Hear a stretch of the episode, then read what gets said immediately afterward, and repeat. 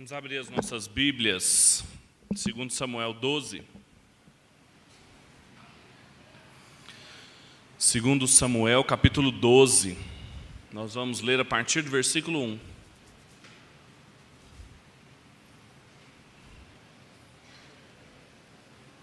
Segundo livro do profeta Samuel, capítulo 12, a partir do versículo 1.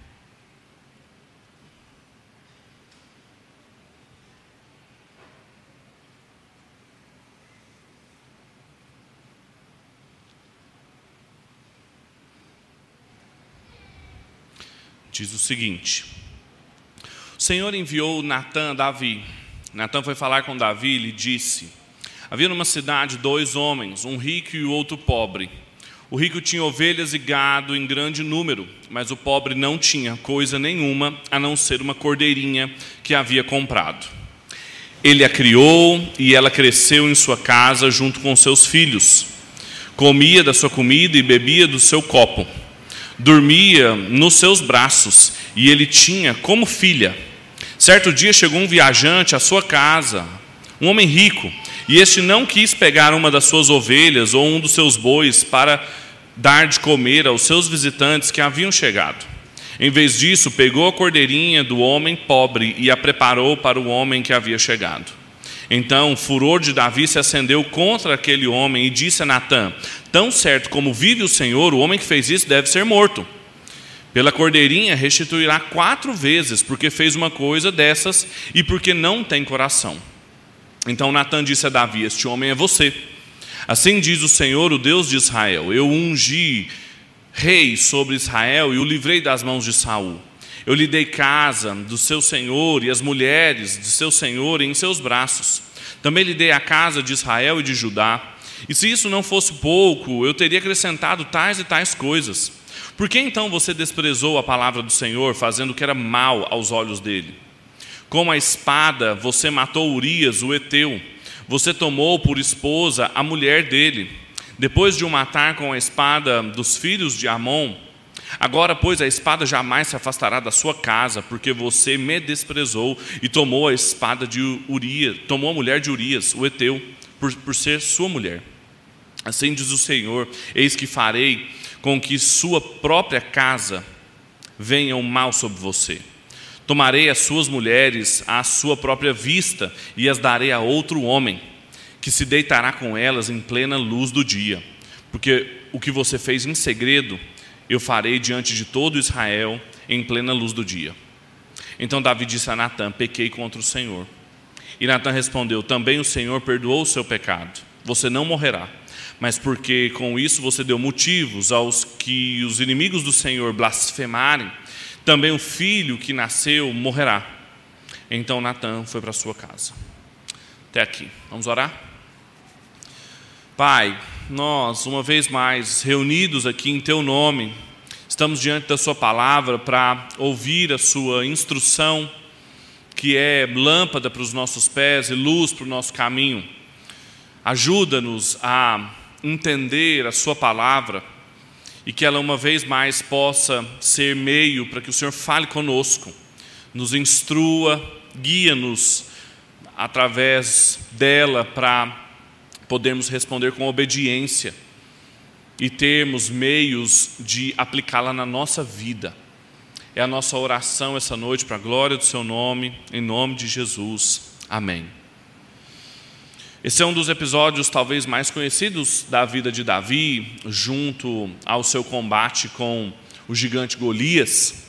Nós já começamos a falar sobre ele na semana passada, em que Davi tinha plena consciência que tinha passado ileso desse processo, quando ele pensava que o silêncio de Joabe, uma série de manobras que ele tinha feito ali porque ah, tinha escapado do seu adultério com Batseba, assassinato, assassinado Urias, porque parecia reto aos seus próprios olhos. Só que o capítulo 11 termina dizendo que o Senhor estava observando tudo, e da mesma forma como o capítulo 11, uma série de envios que Davi tinha feito, mandando mensageiros para fazer o que ele queria, Deus agora enviava um mensageiro até a sua casa, o profeta Natan, para trazer essa mensagem que nós acabamos de ler, mostrando quem era o soberano sobre Israel, mostrando que o que ele tinha feito não era reto aos seus olhos e confrontando o pecado de Davi. O cerne, então, desse texto, do capítulo 12, o tema dessa narrativa é justamente o confronto do pecado do regente de Israel por Deus. É Deus confrontando o pecado do regente de Israel. E esse confronto que tem inúmeras facetas que nós vamos terminar de explorar aqui. Nós exploramos uma delas, organizando as cenas. Quando nós estamos com uma narrativa aqui, nós temos que organizar essa narrativa a partir de suas próprias cenas.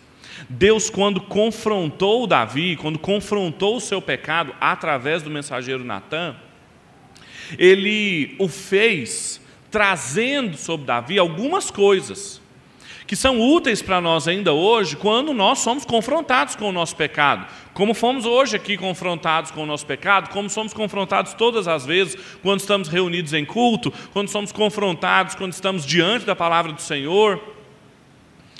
Nós vimos na semana passada que uma das primeiras coisas, quando Deus confrontou o pecado de Davi, é que ele trouxe clareza para o pecado de Davi. Porque Davi achava que estava fazendo algo que era reto aos seus próprios olhos. Davi achava que podia fazer o que queria, porque estava numa posição confortável, e quando Natan chegou ali contando uma parábola para ele, ele revelou para Davi o que Davi tinha feito. E o próprio Davi se sentenciou, conforme nós lemos aqui, quando ele disse: Olha, ele, ele tem que pagar por o que ele fez, esse homem é mau, ele é iníquo, ele tem que pagar quatro vezes mais, ele está agindo conforme a lei prescrevia. Ele está dando clareza. Ele fala: olha, o que você fez, ele está abrindo um processo aqui, que era um processo típico de quebra da aliança. O que você fez claramente é pecado, Davi. Ele está trazendo clareza, nomeando o pecado. Isso que nós sempre falamos aqui, que o Carlos lembrou hoje, é o que nós chamamos de dar nomes ao pecado. De onde nós tiramos isso? É porque nós gostamos de dar nome ao pecado? Não, Deus fez isso. Deus deu nome ao pecado. Ele falou assim: Olha, Davi, você lembra o que eu fiz você? Todos os benefícios, eu te dei o reinado, eu fiz tudo por você, e agora você assassinou Urias. Não foram os amonitas que mataram ele, foi você. Você adulterou com Batseba. Agora você vai morrer.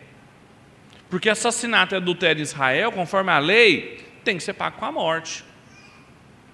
Só que além disso, o confronto do pecado, quando Deus confronta o nosso pecado, além de clareza, tem mais três coisas que Deus traz e que esse texto nos ensina, que eu gostaria de trazer para os irmãos.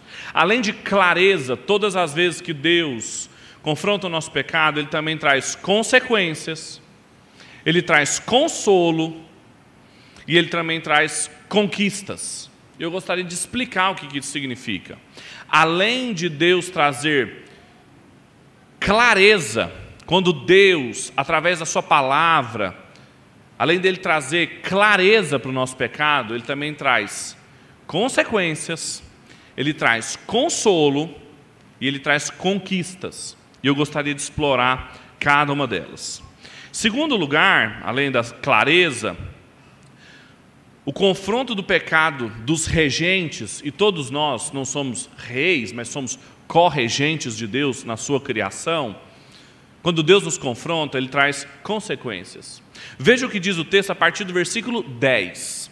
Vamos ler de novo, a partir do versículo 10 até o versículo 19.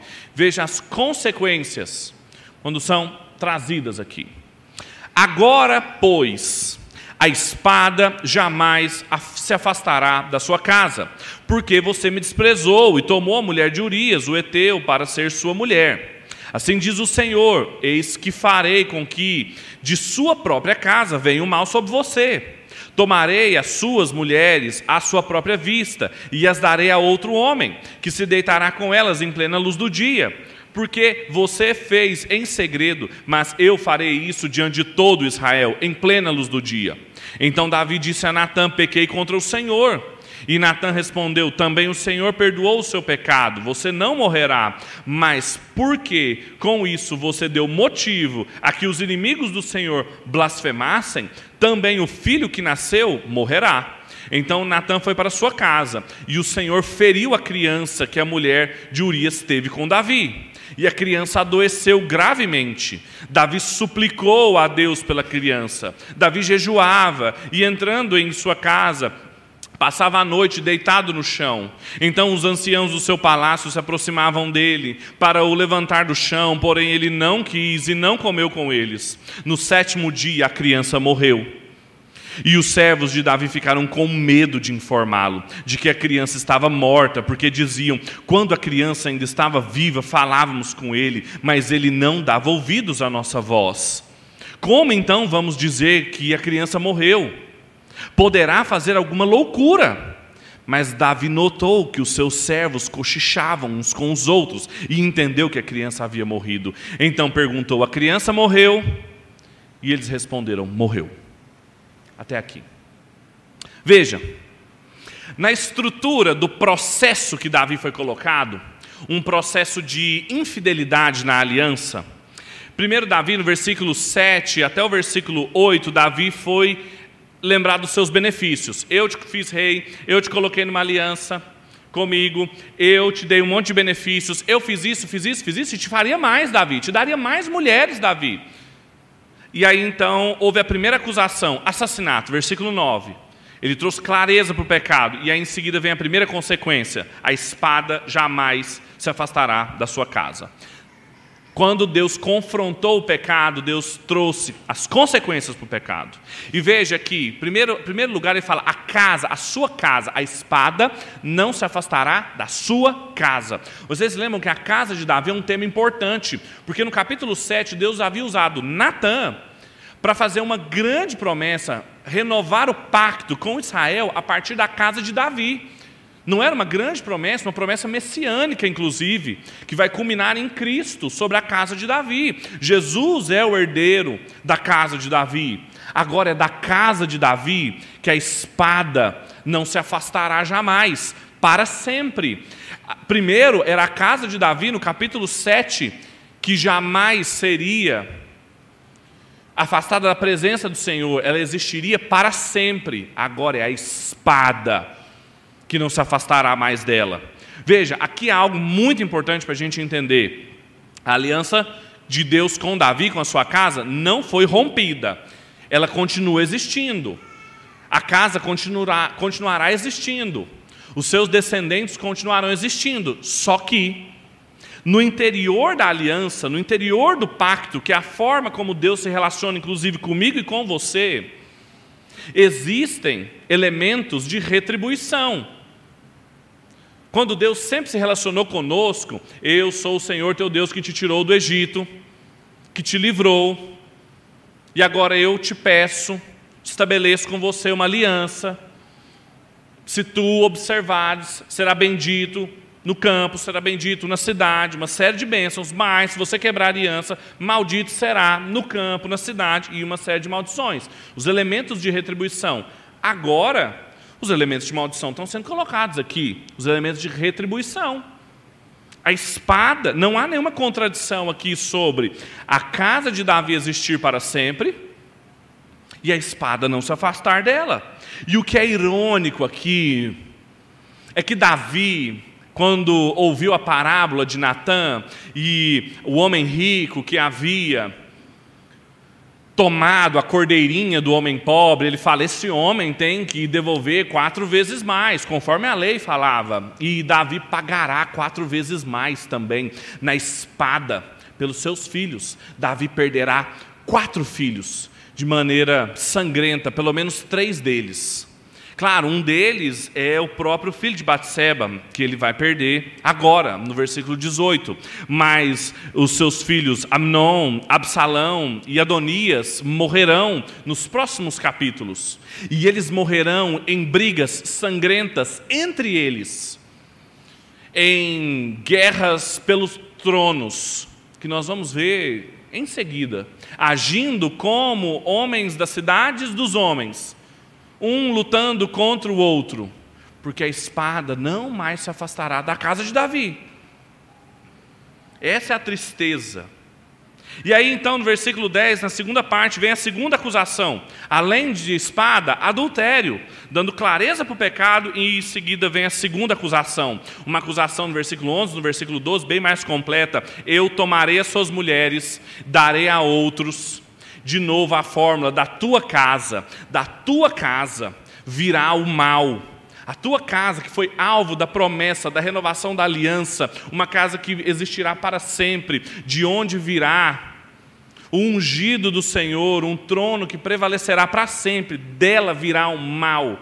Eu tomarei as tuas mulheres e o que você fez em secreto, eu vou fazer na luz do dia, para todo Israel ver.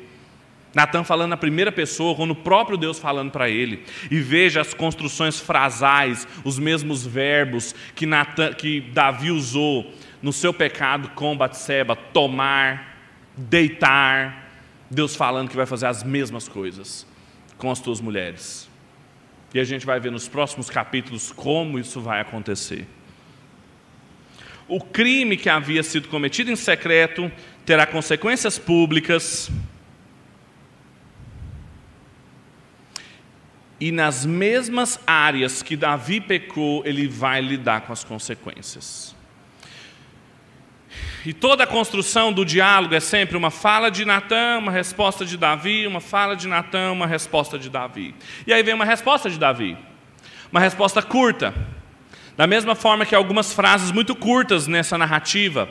Primeiro vem uma resposta muito curta, uma frase muito curta no capítulo 11, quando depois de toda uma narrativa de Davi, do adultério com Batseba, uma frase no hebraico com duas palavras, estou grávida, de Batseba para Davi, e forma um clímax.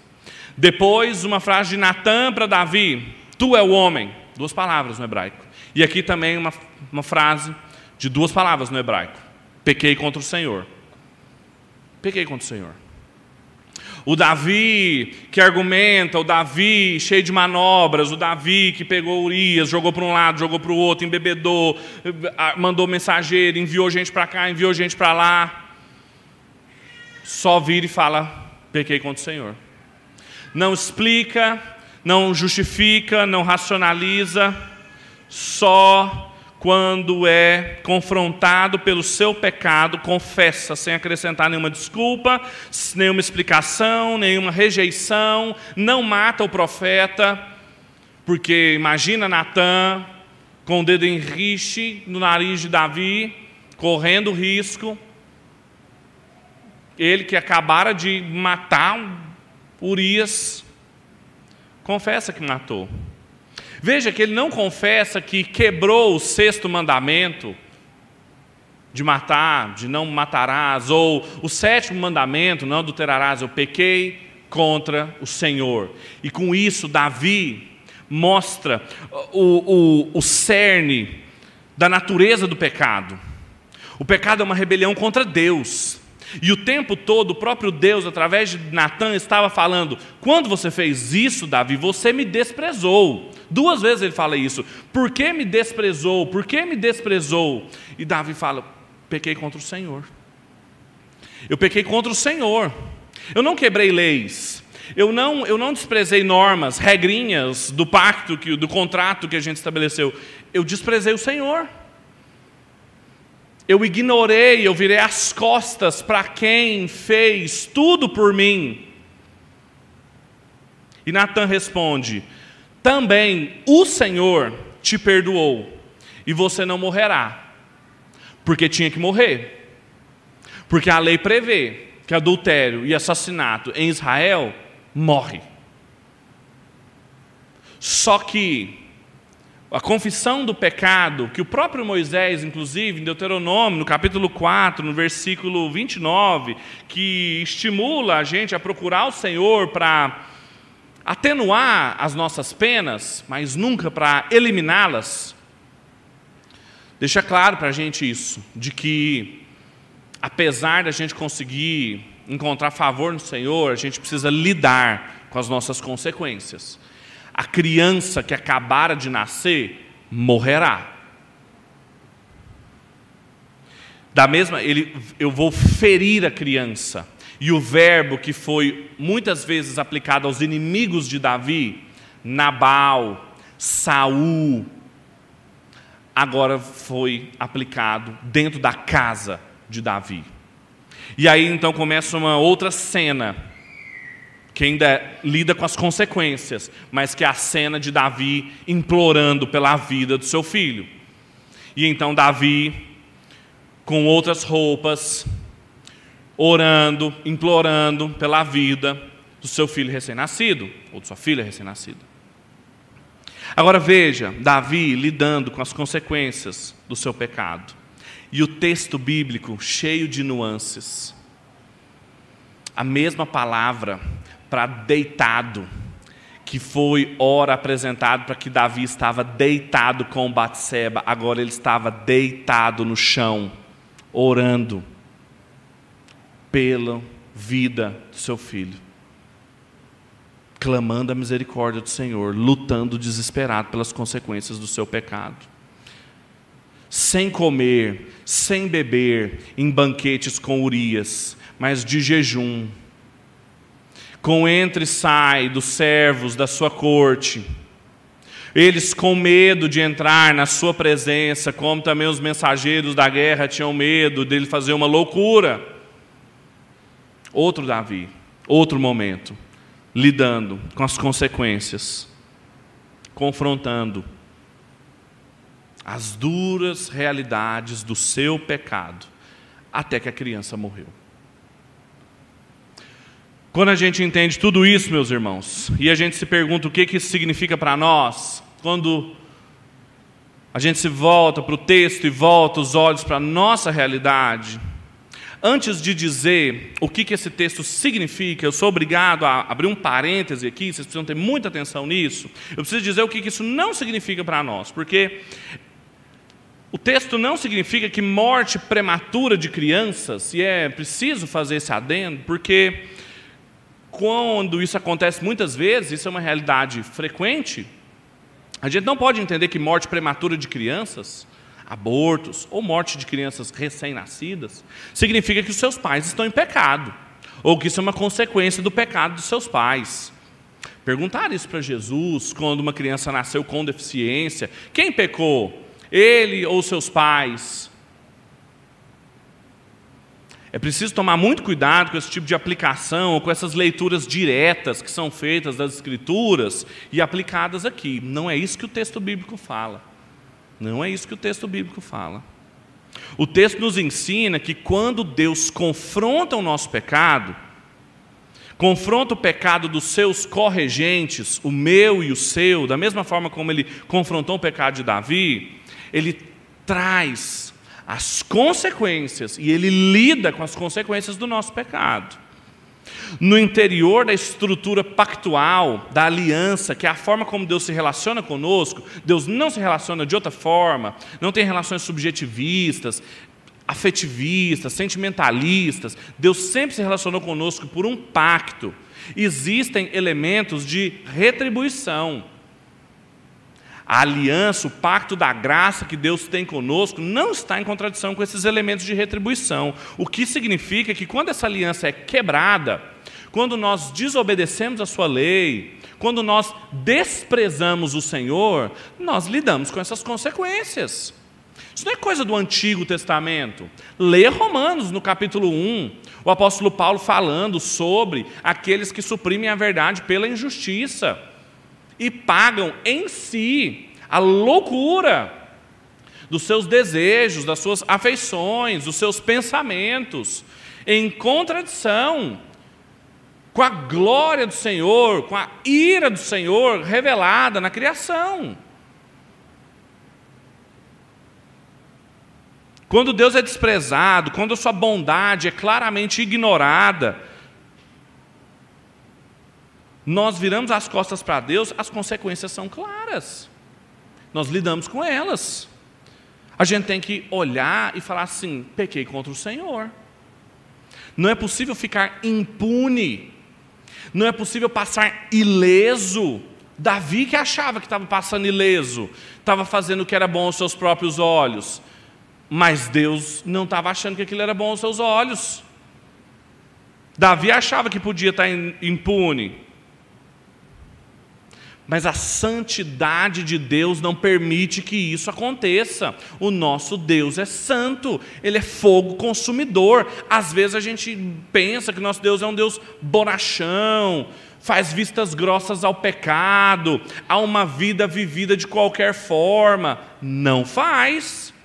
Não faz. E Davi, a história de Davi só foi um pouco melhor, um pouco. Nós vamos ver o que acontece nos próximos capítulos. Porque ele confessou o seu pecado. Porque todos os outros reis de Israel, incluindo Salomão, quando confrontados pelos seus pecados, quando Deus confrontava os outros regentes, ignoraram esse confronto. Todos eles Salomão, Roboão, Jeroboão, todos. Com exceção de Acabe, frente ao confronto por Elias, e Josias, frente à profetisa Uda,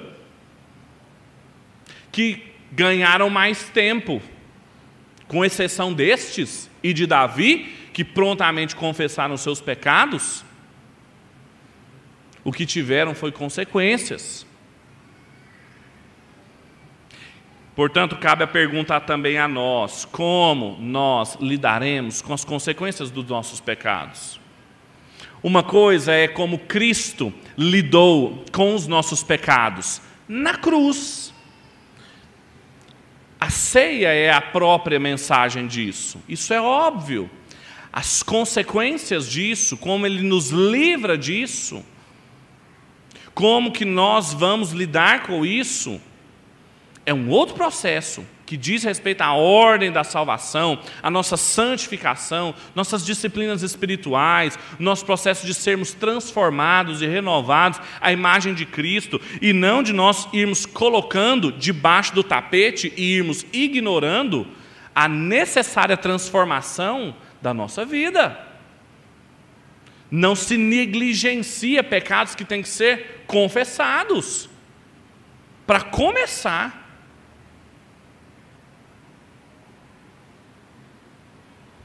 arcar com as duras consequências. Davi chora, jejua. Aquele que estava deitado com a mulher do próximo, agora deita no chão e chora, chora, deixa de comer, não deixa de ser levantado. É um outro Davi. A mudança, arrependimento, consequências. Além disso, o confronto do nosso pecado por Deus, além de clareza, além de consequências, traz consolo. Veja o que diz a partir também do versículo 20.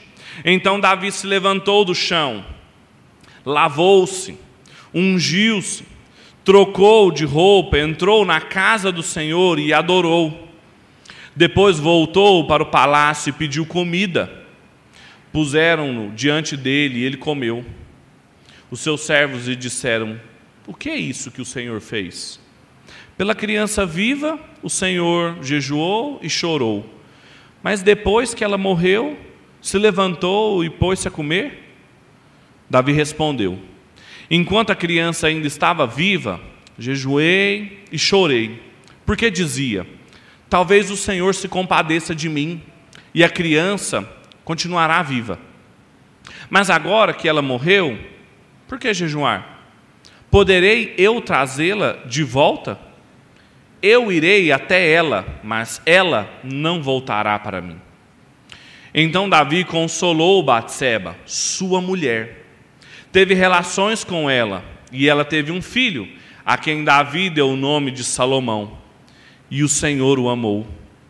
Davi o entregou nas mãos do profeta Natã, e esse lhe chamou de Gedidias, por causa do Senhor. Veja até aqui. Veja o tom desse texto e veja essa nova cena. Claro, é um rompimento, eu parti a cena no meio, ainda é a mesma cena, mas veja. Davi estava prostrado no chão, chorando, até a notícia de que a criança morreu. A criança morre, Davi se levanta, troca de roupa, toma banho, se unge, vai para a casa do Senhor e cultua o Senhor. Ninguém entende nada. Ninguém entende nada. Que é isso que o Senhor fez? Ele fala, e ele explica. Enquanto a criança estava viva, eu clamei ao Senhor, porque ele podia mudar de ideia. Depois que ela morreu, não há nada mais que eu possa fazer. Os servos preocupados com a reação de Davi, veja, nenhum servo sabia o que Davi poderia ser capaz de fazer, matá-los, dado uma mensagem que chegasse até ele.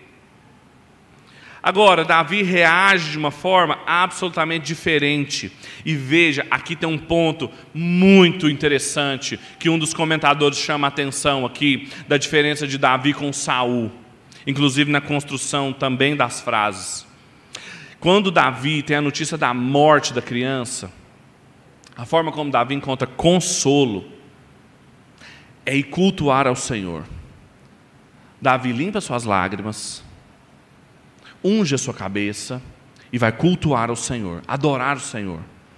Saul, quando está desesperado com a morte de Samuel, ele procura uma necromante para fazer Samuel voltar do mundo dos mortos. Veja a diferença. E olha o que, que Davi fala: Eu não, para onde ela foi, eu irei, mas de onde ela está, eu não posso fazê-la voltar. Olha, olha a diferença. Olha a diferença. O Robert Shalom Jr. diz que essa expressão de uma terra sem volta para se referir ao mundo dos mortos era muito comum no Antigo Oriente Próximo. E o Victor Hamilton também chama atenção para o fato de que não era habitual a ideia de você fazer a pessoa voltar do mundo dos mortos. Por isso que essa ideia de que Saul fez Samuel aparecer é absurda. Desespero, enganação de um rei que já estava fora dos domínios da sua racionalidade há muito tempo. Veja o tipo de consolo que Davi procura no culto ao Senhor. Ele não procura uma necromante para fazer voltar a criança. Eu não posso fazer isso. Pelo contrário, ele está consciente de que para onde ela foi, não volta. Ele encontra consolo no Senhor. Ele vai ao culto, ele a adora. Talvez o Senhor mudasse de ideia. Não mudou. A sentença do Senhor foi definitiva. Como ele não mudou de ideia, então eu vou consolar Batseba. Outro detalhe no texto, nos versículos anteriores, Batseba é chamada de mulher de Urias. Aqui ela é chamada de sua mulher. No texto hebraico, é a primeira vez, depois lá do capítulo 11, que ela é nomeada novamente. Antes ela é chamada de mulher, mulher, mulher, mulher de Urias. Aqui ela é chamada de sua mulher.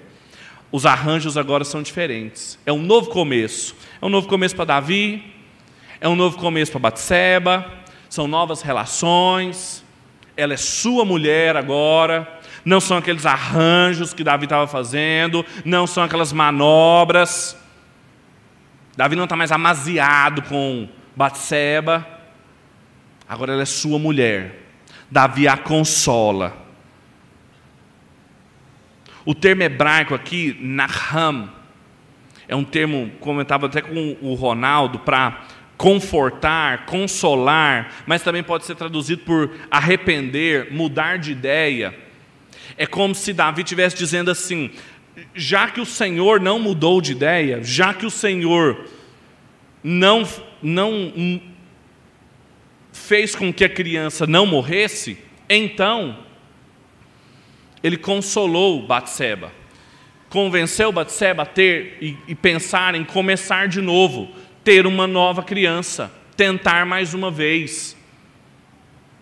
E então eles têm uma nova criança e conceberam Salomão que no interior de seu nome tem a palavra shalom, que é paz, fim do conflito, fim da guerra, fim das injustiças, mas que ele é chamado de Gedidias, amado de Yahvé, que é para dar a confirmação de que aquela criança, naquela relação, agora aquela relação, com aquela criança, tem o aval do Senhor. Aquela agora aquela relação tem o aval do Senhor. Aquela relação tem o apreço do Senhor. Um novo filho para sua esposa, com novos começos, com dignidade. Ele entrega nas mãos do profeta Natan. Ele apresenta Natan. Natan não aparece lá com uma história para confrontá-lo. Natan não aparece lá como um mensageiro para exortá-lo. É um novo tempo sem conflitos, sem guerra. Consolo. Davi é consolado. Quando Deus confronta, traz clareza, ele lida com as consequências, com as duras consequências do seu pecado, então ele é genuinamente consolado. Quando a gente entende todas essas coisas e a gente se pergunta o que isso significa para nós, é que quando Deus, quando Deus confronta o nosso pecado, Ele traz consolo. Mas não é um consolo feito de qualquer forma, não consolo feito no desespero, feito por meios esquisitos, como que Saul, através de necromantes, desesperado, não é um consolo feito por Davi querendo remediar a situação, cometeu um pecado com Batseba, então vamos remediar a situação aqui matando Urias, isso não conserta, isso não ajeita a situação. O consolo do Senhor, ele vem depois de clareza do pecado, depois de confronto e de lidar com as consequências. Aí a gente deu nome ao pecado, colocou os pingos nos is, aí a gente tem consolo. A gente começa de novo a gente tem então condições de ter algo que pode ser chamado de amado de Deus, chancelado por Deus, no culto, com dignidade, às claras, numa relação marital, diante de Deus, com garantias de que agora Deus estava satisfeito. Só então a gente é consolado, só então a gente tem os elementos para ser satisfeito. O grande problema, meus irmãos, é que nós tentamos ser satisfeitos remediando as coisas. A gente tenta ser satisfeito com os consolos que não consolam. A gente tenta ser satisfeito com remédios que são paliativos. A gente não consegue romper a inércia. Veja que Davi procurou Batseba agora com sua esposa para tentar novamente. Agora sim, com aquele que vai ser o novo regente em Israel. E aí então, a gente vai para o quarto e último ponto, de que o confronto do pecado dos regentes traz então conquistas. Aí então as conquistas voltam a acontecer. Aí então a terra volta a ser conquistada. Aí então Davi, que tinha sido feito rei em Israel para lutar as batalhas em Israel, volta a conquistar. Veja o que diz o versículo 26. Enquanto isso, Joabe atacou Rabá dos filhos de Amon e tomou a cidade real. Então Joabe mandou mensageiros a Davi, dizendo: Lutei contra Rabá, tomei a cidade das águas. Reúna agora o resto do exército e cerque a cidade para tomá-la. Do contrário, se eu a tomar, ela poderia ser chamada pelo meu nome.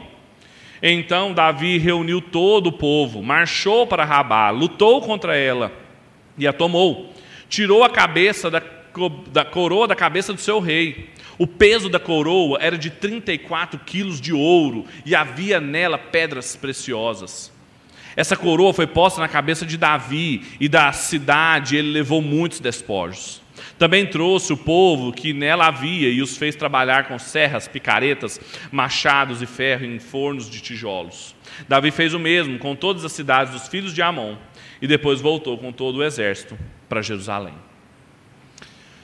Lembra do tema de toda essa série de mensagens que eu estou trabalhando com vocês sobre a cidade de Deus e a cidade dos homens, sobre a conquista da terra, sobre Deus ter dado uma terra para o seu povo, a terra como o lugar privilegiado. e como que todas as vezes que o povo deixava de conquistar a terra e era conquistado, veja, voltou então a ter conquista. Davi volta a fazer aquilo que ele deveria voltar. Depois de uma série de, de, de um desvio para uma trama pessoal de Davi que deixou de ir para a batalha, de Davi que deixou de fazer o que deveria ter feito, para agora voltar a lidar com o que tinha que fazer. Conquistem. Enquanto isso, Joabe fala: Davi, conquistei Rabá, a cidade dos Amonitas, os principais inimigos, depois dos filisteus, do povo de Deus. Os Amonitas foram aqueles que tinham por inimigo um dos primeiros que Saul enfrentou. O povo de Deus, inclusive, pediu um rei por causa do rei dos Amonitas. 1 Samuel capítulo 12. É, Samuel conta isso. Foi por causa do rei de, de, de, de Amon, o rei Amonita. Ele, ele significava serpente, o seu nome. E quando Saul venceu, tinha toda a imagem do, do ungido como aquele que pisaria serpente. Naás era o nome do rei. Então todas as expectativas em cima de Saul. Então veja, voltou a ter conquista eh, sobre os amonitas depois que Davi resolveu seus problemas. E Joabe manda uma mensagem, veja, mensageiros de novo chegam até Davi e falam assim: Davi, conquistei a cidade. Porque enquanto você estava mandando matar Urias, não sei se vocês se lembram, para matar Urias, Davi teve que colocar Urias num lugar super fortificado da cidade, para que fosse fácil de Urias morrer, porque Urias devia ser um bom soldado, e ele teve que sacrificar um grupo de soldados, e que quando Joabe mandou a mensagem que eles estavam perdendo a batalha, Joabe tinha medo, inclusive, do mensageiro ser morto, e então ele falou assim: no final da mensagem você coloca, Urias morreu, porque senão você vai morrer. Vocês lembram disso? E aí ele fala assim: olha, conquistei a cidade. Se você não mandar um exército, eu vou botar o meu nome nessa cidade. E aí Davi vai, manda o exército, conquista a cidade, pega uma coroa do rei e do deus de Amon, uma coroa imensa, cheia de pedras preciosas.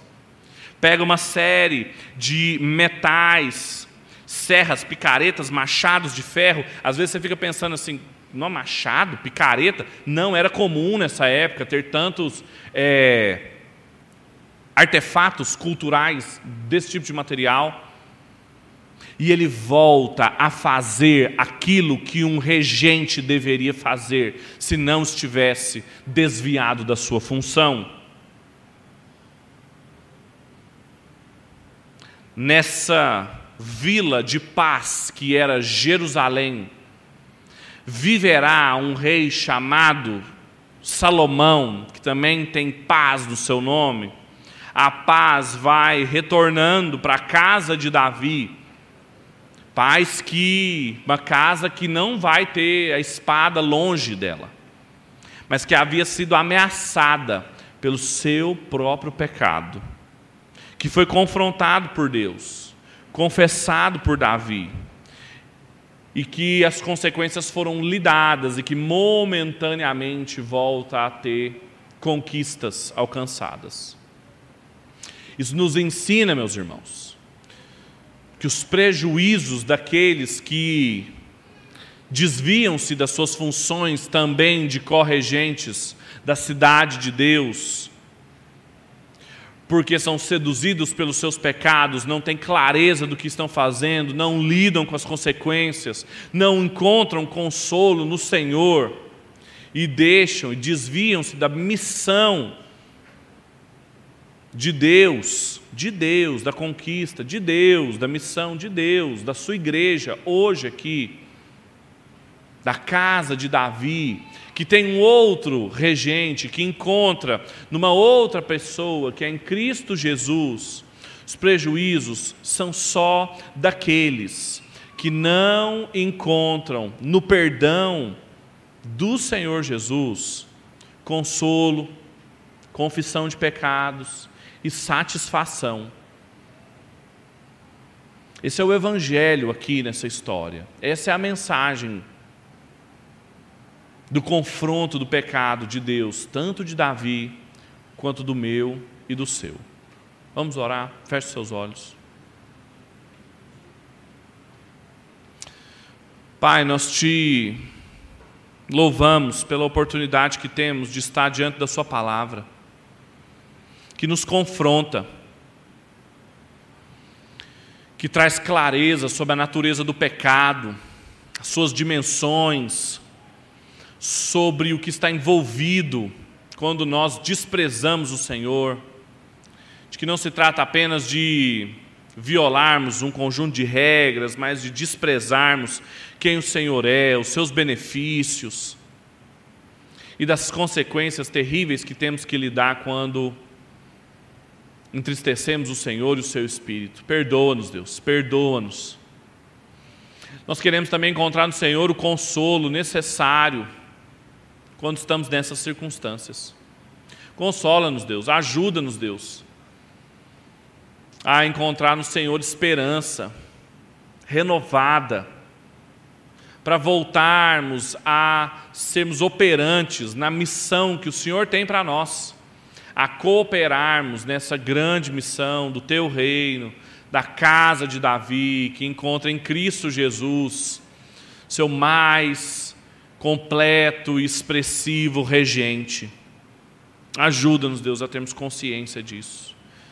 É a nossa oração nele, na Sua obra, suficiente para nós. Nós oramos em nome dele, para a Sua glória. Amém e amém. Nós vamos